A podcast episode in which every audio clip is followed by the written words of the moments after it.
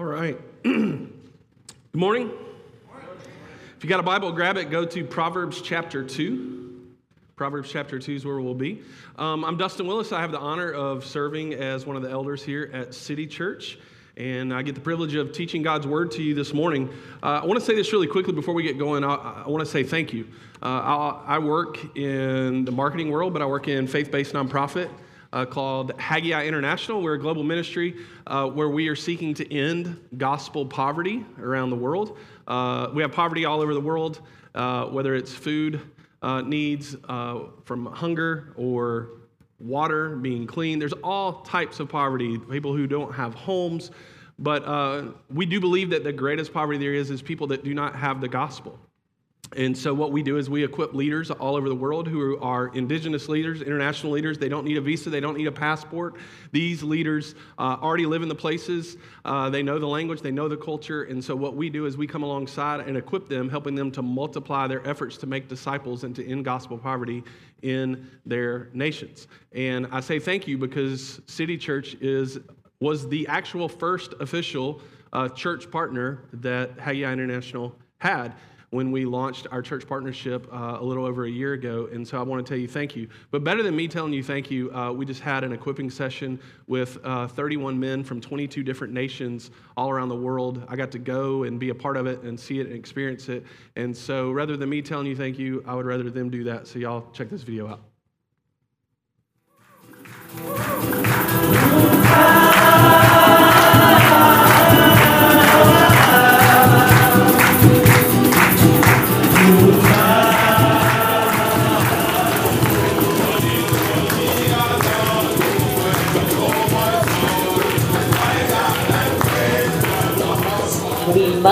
Keep looking up. And we must. And we attempt must something attempt so something great for so you. great for you, oh God. That is doomed to failure. That is doomed to unless failure you are in it. unless Father, you are we in know it. And you Father, are we in know these you are in plans. these plans. And these men. And we these lift men up today we lift up today And all the days ahead. and all the days ahead. This experience, This experience has been transformed. God has given me great God has clarity. given me great clarity. Glory to Jesus. I'm empowered to I'm go back empowered to, to go back to my nation. I look forward to I join look the forward to join the mission of I God. am grateful. I am grateful. inspired. I am inspired. I am sent. Thank you. Thank you. Thank you. Thank you. Muito obrigado. Muito obrigado. Thank you. Thank you. É Thank you. Thank you. Thank you. Thank you. Thank you. Thank you. Nandri. God. Nandri. Gracias. Gracias. Pura Pura vida. so much. Thank you so much. आपका बहुत शुक्रिया खुदावंद आपको बरकत दे God bless you.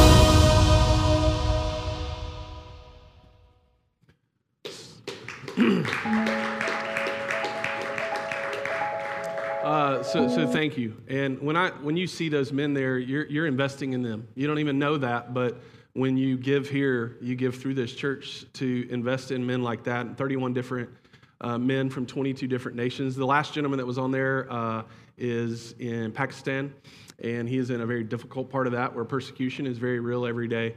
And you're a part of him. I mean, did you see the energy he had and the joy? uh, totally different. And he is begging, begging. He and I communicate really about. He communicates every day. I communicate about every other day. Uh, but he is like, brother, you are coming to Pakistan. I promise I will keep you safe. And I'm going, uh, man, but like hit. the joy of the Lord will be my strength. The joy of the Lord will be my strength. But man, I'm telling you, it's amazing. One, one gentleman there uh, that, that you saw in the video, uh, I can't even say which one he is because of where he is, but the place that he is, the gospel is not. And um, just in the last uh, eight years, um, he has been a part of planting 8,000 churches among uh, completely unreached peoples. And uh, you're a part of equipping him, and God has now given him a vision uh, to do uh, triple that amount in the next 10. And so, thank you. I just want to tell you thank you. Um, it's, uh, it's awesome and uh, to have partnerships in that way that we as a church can reach the nations and go to nations where I promise you, I promise you, You're like, oh, we can do it. We can fly over. You cannot get a visa to many of the nations uh, that you saw represented there. And so, uh, but yet you are there in an incredible way. So thank you for your generosity in the way that you serve through giving here uh, week in and week out. Uh, we're concluding our summer series, and uh, next week we'll celebrate five years as a church, and, uh, and then we'll launch into a new series after that. But I, I, as we conclude this and as we land this plane on the book of Proverbs, I want to just review, if that's okay with you, a few ideas when it comes to studying the book of Proverbs before we get into Proverbs chapter 2. And again, we'll look if, at verses 1 through 5. So if you haven't gotten there yet, hopefully you can get there in the next couple of minutes. I was looking at a few articles and commentaries uh, written by the late uh, but really amazing Tim Keller concerning Proverbs. And, and I want to bring a few of those to the surface, if that's okay, as we jump in. Um, as I was reading this article, one of the things he talked about, he said, is while, while we call the book of Proverbs a book, it really is one chapter. It's one chapter in a larger book that is what? The Bible, the scriptures. And as we know, that story is this meta narrative. It's this story that humanity staying God's good creation, right? Through sin. And humanity became in need of rescue. And that salvation was accomplished not by like our good works or by our behavior modifications or anything like that, but it was accomplished 100% through the life, death, and resurrection of Jesus. So, therefore, like every other part of the Bible, Proverbs will give, hear this, Proverbs will give up its fullest and richest meaning only when we study it in light of the person and work of Jesus. Think about it. You, you, look at the book of Proverbs, it's this book of what? Wisdom.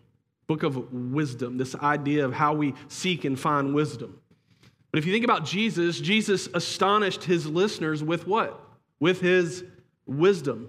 If, you, if, you're take, if your person takes notes, you can put this down, go look at it later. You'll see that in Luke chapter 2, uh, verse 40 and verse 47. You'll see it in Mark chapter 2, verse 2. And if you think about it, Jesus consistently astonished his listeners with his wisdom over and over again. Jesus even claimed to be, who's the writer that we see in the book of Proverbs? Solomon. Jesus even claimed to be the new and better Solomon. You can go look that up, look at that later, Luke chapter 11, verse 31. The personified wisdom that created the world, you see that also in Proverbs chapter 8, verses 2 through 31, is finally revealed in who? In Jesus. The Word of God, with whom God created the world. You see that in John chapter 1, verses 1 through 4. And then Paul, as he's writing these epistles, Paul even calls Jesus the wisdom of God. Again, you can go look at these later. We don't have time to walk through them today. They told me I had like 35 minutes. I'm seeing if that's possible. First Corinthians, I do this like three times a year, so just buckle up. First Corinthians 1, verses 24 and verse 30. Go look at it later the one whom all God's wisdom is hidden. We see that in Colossians chapter 2, verse 3. So, so let me say this one more time. Proverbs will give up its fullest and richest meaning only when we study it in light of the person and work of Jesus. So, as we discussed even in week one when Billy opened up the series, the big idea for Proverbs is found in chapter one, verse seven. This will be on the screen for you, or you can flip back one page and look at it in your Bible. The fear of the Lord is the beginning of knowledge. Fools despise wisdom and instruction. And as we learned in week one, here, here's how Hebrew poetry works the first line makes a statement, like a big idea.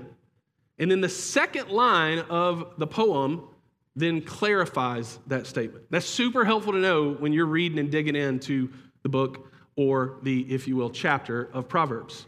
Here it is, right? In that verse alone, wisdom is the fear of the Lord. That's the first statement. Now, what in the world does that mean, right? Well, look at the second statement. The fear of the Lord is the beginning of knowledge. Here's the second statement underlined for you Fools despise wisdom and instruction. That clarifies what is being said in the first part of the verse. You didn't know you were coming in and doing a little bit of poetry. We'll look at haikus next week. Um, fear of the Lord. Put this on the screen. Fear of the Lord starts with someone humble enough to receive instruction from God. That's basically what it's saying. Fear of the Lord and we'll talk about that in a minute, what that idea means, starts with someone humble enough to receive instruction from God. So, conclusively, being humble enough to receive instruction from God is the beginning of wisdom and knowledge. With that being said, a living, vital relationship with God, with Jesus, is wisdom's absolute prerequisite.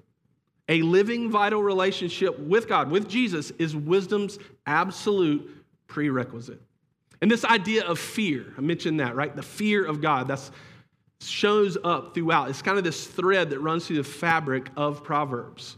The fear, as you have observed throughout this series, is not this like cringing terror, like scared to death, but it's an attitude of awe and wonder before a faithful, grace filled God.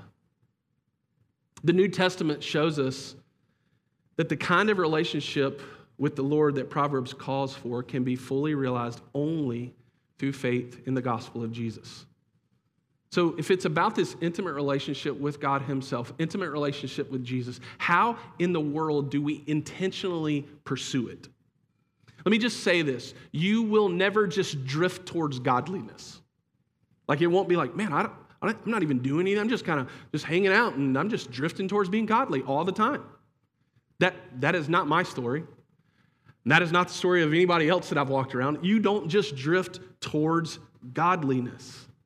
It must be, hear me, it must be an all out intentional pursuit.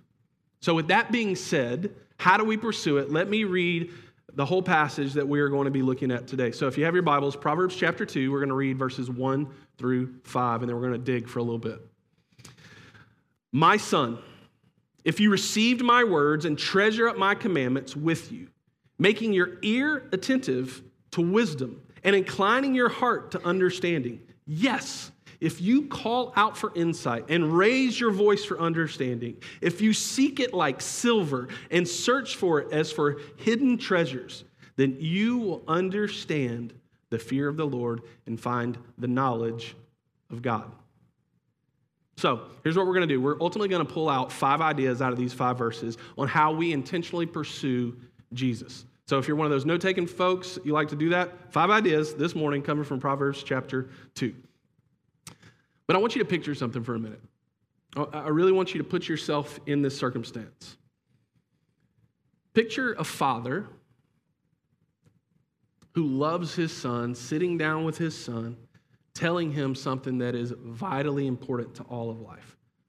It's, it's that lean in moment.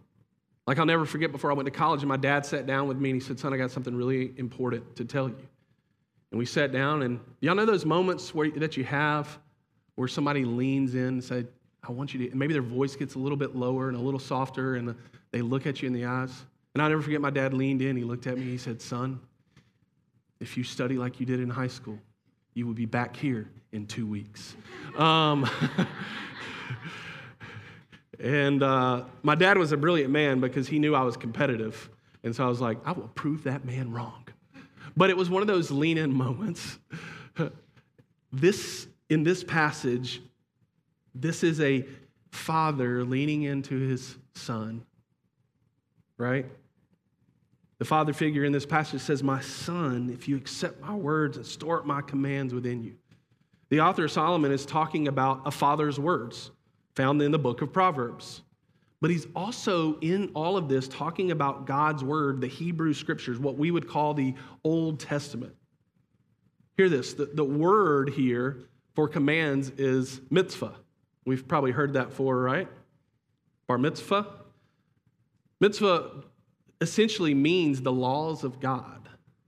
The laws of God that he gave to his people of Israel. You can see this in uh, Genesis chapter 26, verse 5, Exodus chapter 26, uh, verse 28. He, he says, These are my commands. This is my word. Lean in, listen. And how do we interpret Scripture with Scripture? That's why you go and you see this in Genesis 26 and Exodus 26. So it's like Solomon, this father figure, leaning in, saying to his son, My son, if you receive my words. Or this simple idea of my son, if you want wisdom, believe in God's word. So if you're taking notes, here's number one. Real simple. I got really creative. I'm in marketing, so I, got, I get super creative at times. Number one, receive God's word. Number one, receive God's word. When you look at God's word, God's word offers us a firm foundation for our lives, a foundation that won't let us down. Now, I know what you're thinking this morning. Man, I showed up to church this morning, and this guy's basically just saying, You should have a quiet time. You're right. I am. I'll never forget, I was at this conference one time, and I, I was super excited, and there were like 3,000 other people there, and we're getting ready to learn how to be a part of church plants all over the world and do incredible things. And they're bringing in this guy who's planted like more churches than the church at Antioch. Not really, but close. And they're bringing him in. I'm thinking, man, he's going to give us like the secret, the keys to the kingdom. And he gets up there and he grabs his Bible.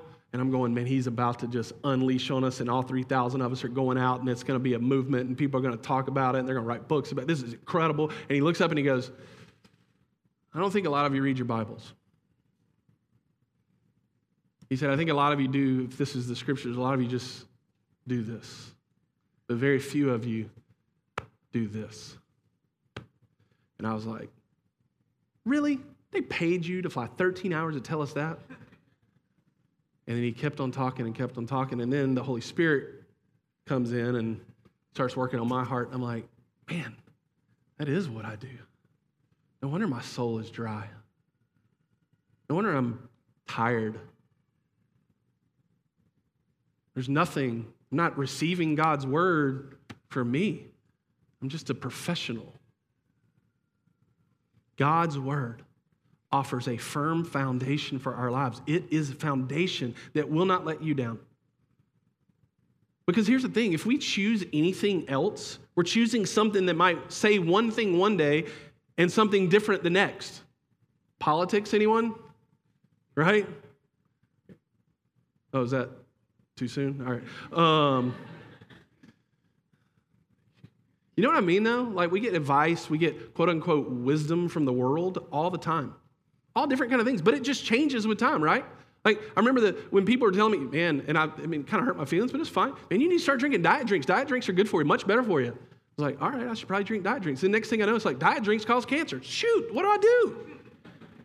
Then it's like, you need to be eating more eggs. Then it was like, eggs aren't good for you. Don't eat eggs. All right. Uh, drink coffee. No, don't drink coffee. It'll stunt your growth. I'm like, man, uh, like it stunted my growth. This, like, what in the world?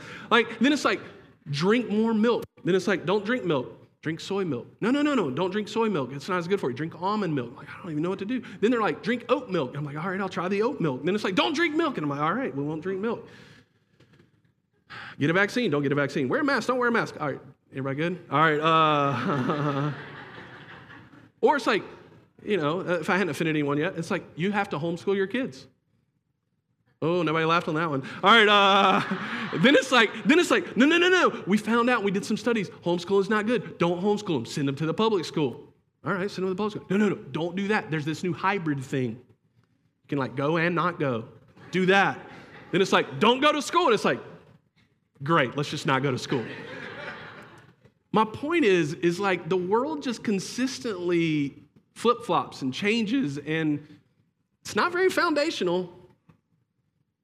I think it's kind of like shifting sands. I've read that somewhere. But God's word offers us a firm foundation. But hear me in this receiving God's word, the wisdom from this book can never benefit, uh, benefit us if we don't receive it. Because here's what we know the word of the Lord endures forever. This book is smart, it's wise, it's long lasting, it's non changing. I, lo- I love how the apostle Paul said it to a bunch of young churches. And we're a young church, right? About to turn five. I mean, think about five year olds, how mature they are. That's us. So if you were wondering, man, they don't have everything figured out, you're right. we're five. but I love what Paul says to a bunch of young churches. He says, For you have been born again, not of perishable seed, but of imperishable, through the living and enduring word of God. For all people are like grass, and all their glory is like the flowers of the field. The grass withers and the flowers fall, but the word of the Lord what? Endures forever. Listen, life, culture, relationships, success, politics, pressures, situations, circumstances, what are they going to do? Change what? Constantly, all the time. But the Word of God doesn't. It's solid, it's foundational. Th- This book is timeless and it's timely. Like, you, just, just so you know this, you don't ever have to make the Word of God relevant. You don't, because it, it always is. 50 years from now, it will be. Things that are happening in culture right now and comes to sexuality and all different things, the Word of God is still relevant. It is non changing. And by the way, you can't change it. Neither can I. Whatever the circumstance of your life is, this book will guide, it will direct, it will bring truth, it will bring wisdom to whatever comes your way. It just does. Look back at Proverbs. Look at verse uh, chapter two, and let me let's look at verses one and two, and then I'm, we'll just jump to verse four for a second. I promise I'll come back to verse three. We're not skipping it. We don't do that here. My son, if you receive my words and treasure up my commandments with you.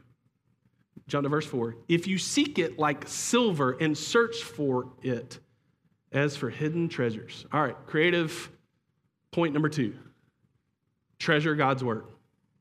Treasure God's word. I shared this story not too long ago uh, when I taught here, but I want to share it again because it, it just, because I'm looking out there and I'm like, I don't know a lot of you, so you didn't hear it anyways. Um, it's good. We're constantly seeing new people. But picture this I was 21 years old. I had just finished the most incredible experience at that point in my life. I'd spent a good portion of my summer, five weeks, in a small village in the nation of Cambodia. And I'm flying back home, and I'm like, man, this is incredible. We were, we were among unreached people groups. We saw two people in an unreached people group come to Christ. Think about that. Like, that's unbelievable. And I'm on this incredible spiritual high. I'm on my flight home from Cambodia. We have a layover in Tokyo. And then 14 hours from Tokyo, I think, is the flight to something like that to Los Angeles. And sitting next to me is a 25 year old uh, his name was Chiyugo. Really awesome guy. He was a scholar. And uh, I had my Bible sitting there. And he says, That's your holy book. And I was like, Yeah, that's, that's, that's my holy book. I started talking, chit chatting back and forth. And he said, Man, do you base your whole life on that book? I'm like, Absolutely. Of course I do. And then Shugo looked at me and said, I bet you read it like 30 times.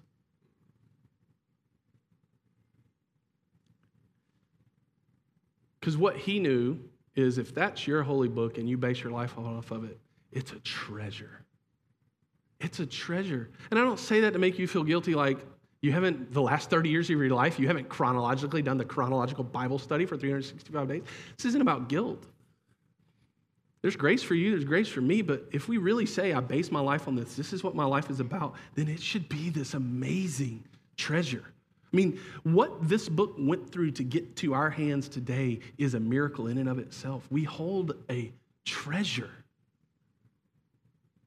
So let me ask a question like that is real. Do you really base your life off of this? Like, really? Like, you don't just trust what you feel, because man, let me tell you, we are in a culture where it's, what do you feel? Do that. If I did what I feel, people would die. Do you know what I mean? And if you're like, does this guy preach every week? No, there's a reason. Um,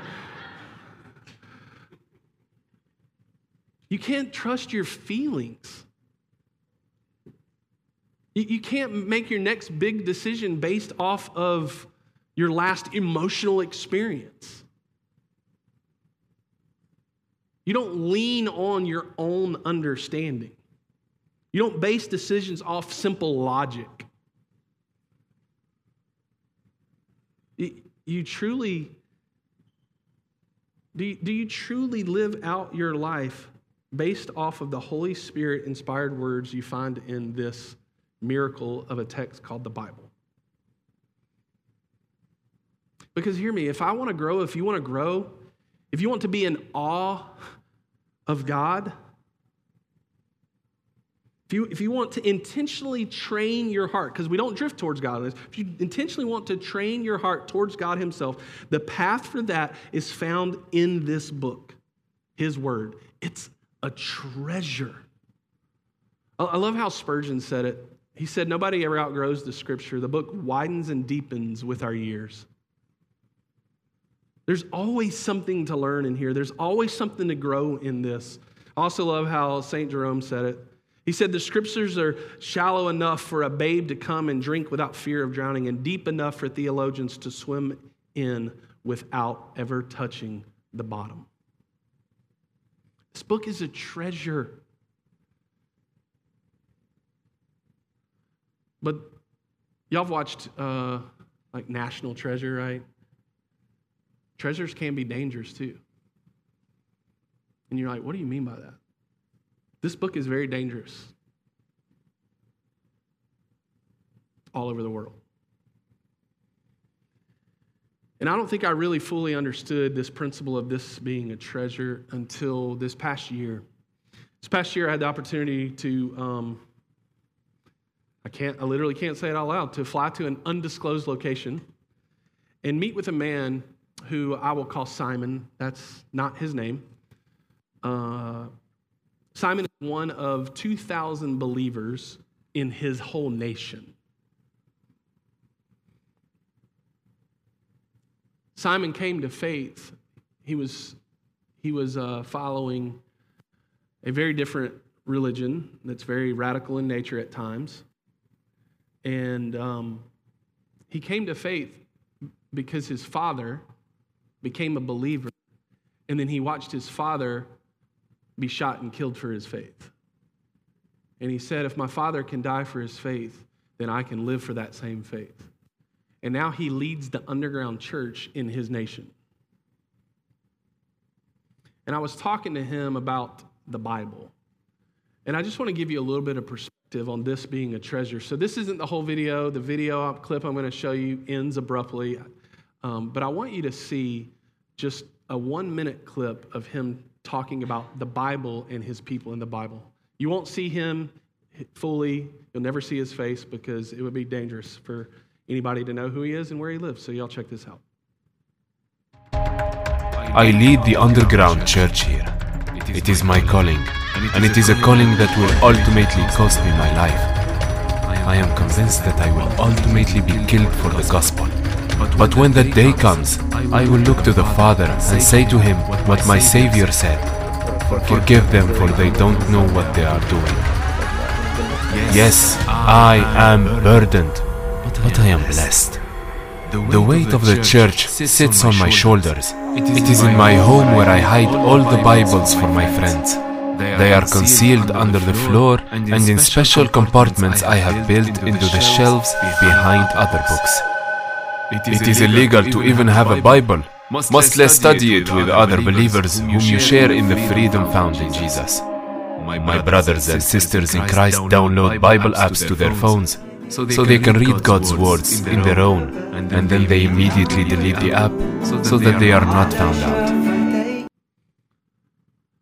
So, I mean, just think about that for you and for me for a minute. They download the app, they open it, they read it, they study it, they delete it. It's a treasure. So they have to read it, take it in, receive it, and then, in turn, hide it in their heart. That, that scripture comes alive so much more to me when I think about their life. They have to literally hide it in their heart and delete it off their phone or hide it under the floor in their homes. This book is a treasure. It's a treasure. And what do we do with a treasure? First, you, you hunt it, you dig for it, you search it out. Then what do you do? You enjoy it, no matter what it costs you.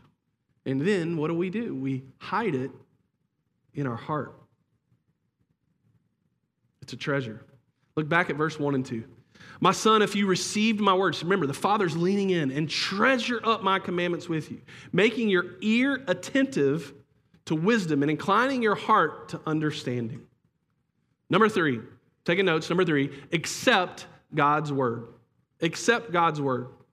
I love what uh, Martin Luther uh, said about God's word. He said, he said this. He said, The Bible is his textbook that teaches him the commandment of God, the hymn book that teaches him to praise God, the confession book that shows him when his path is crooked, and the prayer book that helps him say, God, help me.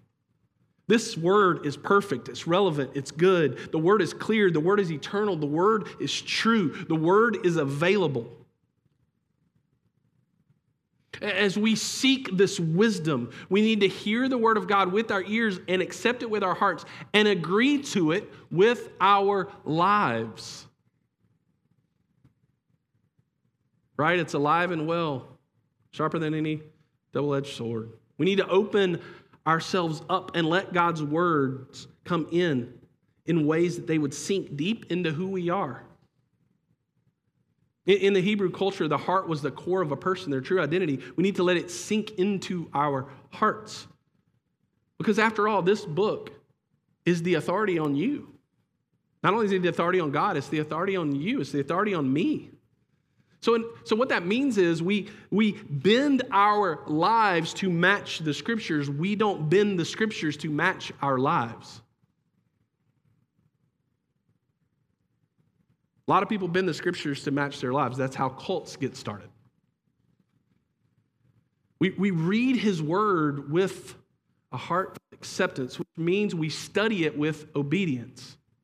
If you look at Psalm 119, verse 129, that's right, verse 129 says this Your statutes are wonderful. Therefore, what?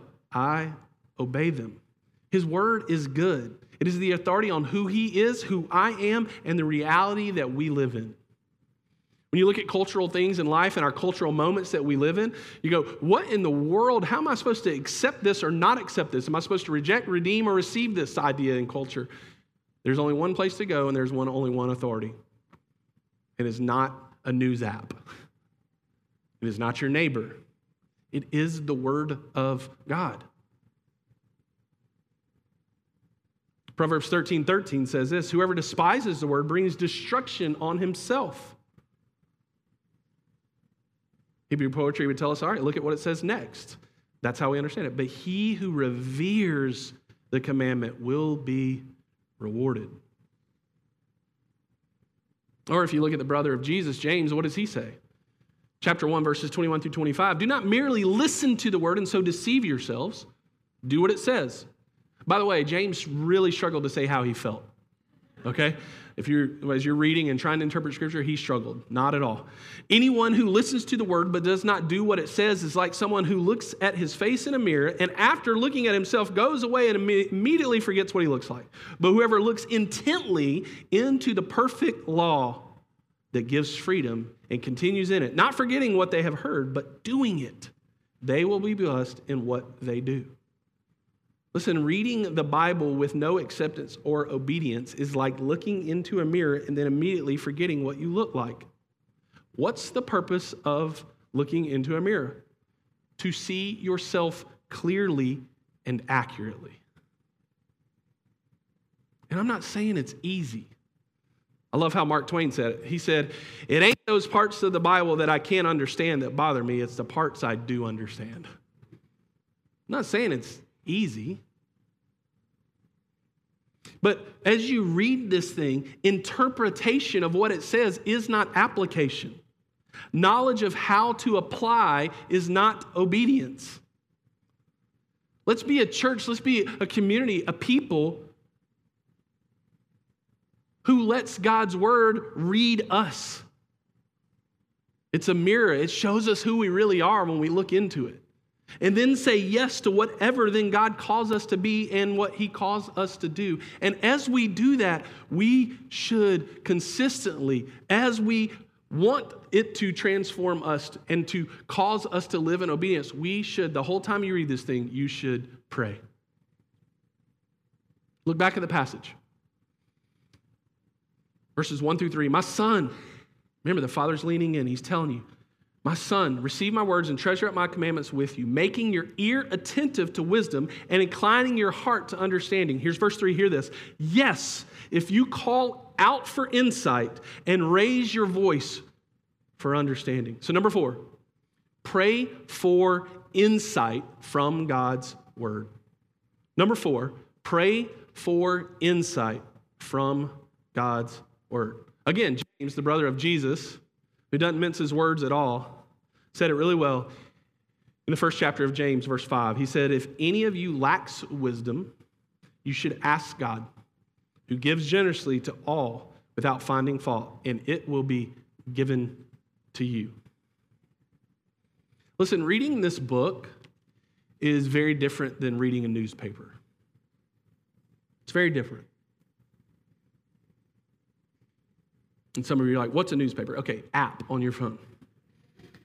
As you read this, pray your way through it.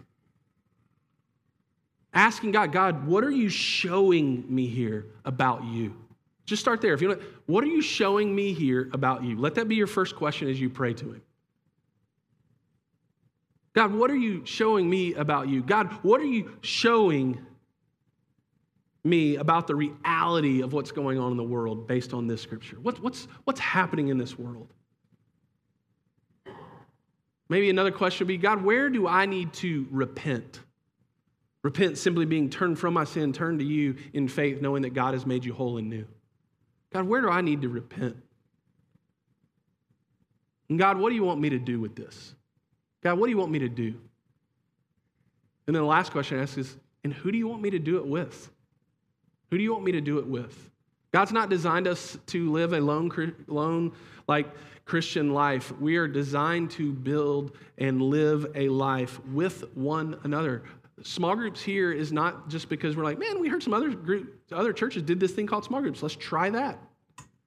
We do it based on what we see in Scripture that there is this small knit community that walks through Scripture with one another, that walks through life with one another, and serves with one another. So, in a couple weeks, when small groups come up, it's really important that we be a part of those things. Because you need to be able to pray through the scriptures with one another. Listen, anybody can study the Bible. Only those who have the Spirit of God can understand the Bible. So you got to pray to that Spirit, the Holy Spirit, the whole time. Help me understand this. Please, God. Because you're going to get in some passages, you're going to be like, what in the world is going on? There's some crazy stuff in this book. And God can take all of that, the simple stuff, the complex stuff, and He can rise to the surface truth because it's truth. It's breathed by God, the Holy Spirit. But you got to ask Him to help you as you go. You got to ask those questions to Him and let Him reveal it to you. Don't, don't ever just read the Bible and not be praying the whole time you do it. So pray first before you even open it. Pray during, pray after. The goal is godliness. Loving God and delighting in God through His Word. Intentionally moving towards Jesus, who is what? According to the Bible, the author not just the author of our faith, but the perfecter of our faith. Think about that. He's the perfecter. He continues to shape and mold us. How does he do that? Through the scriptures and his Holy Spirit working. So we got to ask the Holy Spirit as we go through it. So pray as you go.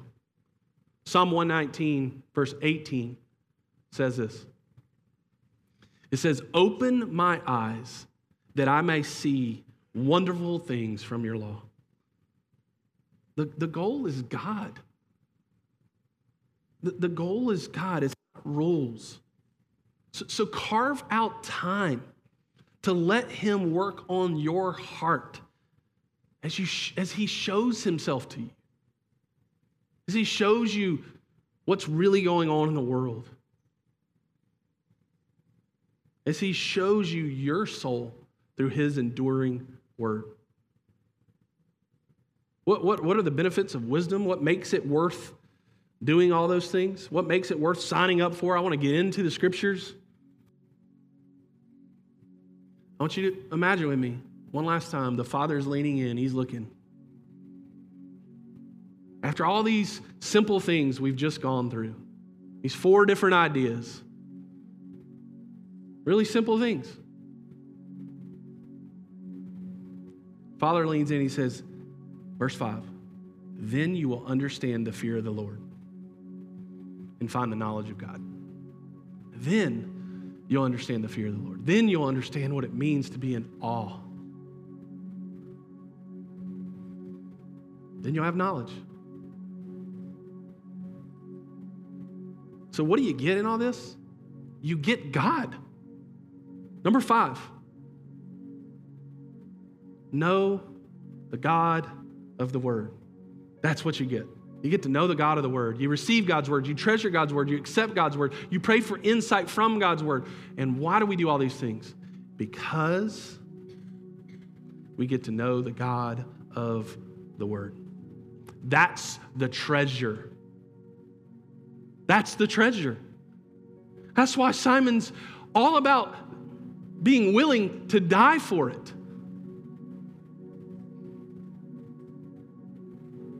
That's the treasure worth dying for. You get God. And the good news is this the Father, He's leaning in and He's saying,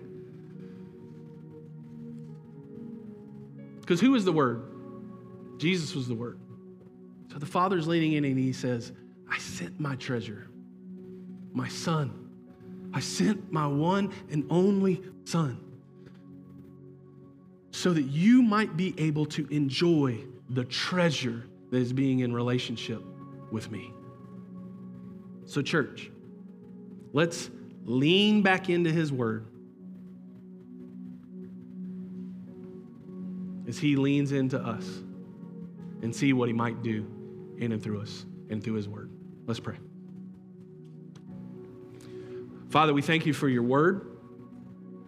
We know that it's good, that it's timely, that it's timeless, and that it's enduring. God, there's so many things in our life that I know even for me right now, Lord, I base it off my last meeting or my last review or my last frustration. And Lord, I just want us to be a different kind of people who base our lives off of an ancient book that happens to be alive and well. Would you help us do that? We can't even do it on our own. We need you. Lord, and not for the goal of puffing up and getting a lot of knowledge, but for the goal of we get you. We get to know you. And that in and of itself is transforming. So, Lord, we thank you. We know that as we read your word, you will change us, you'll heal us, you'll display and show miracles that we didn't even know were there in our own lives. So, God, I pray that we'd allow your word to read us so that we could enjoy the treasure that is you. Your name we pray, Jesus. Amen.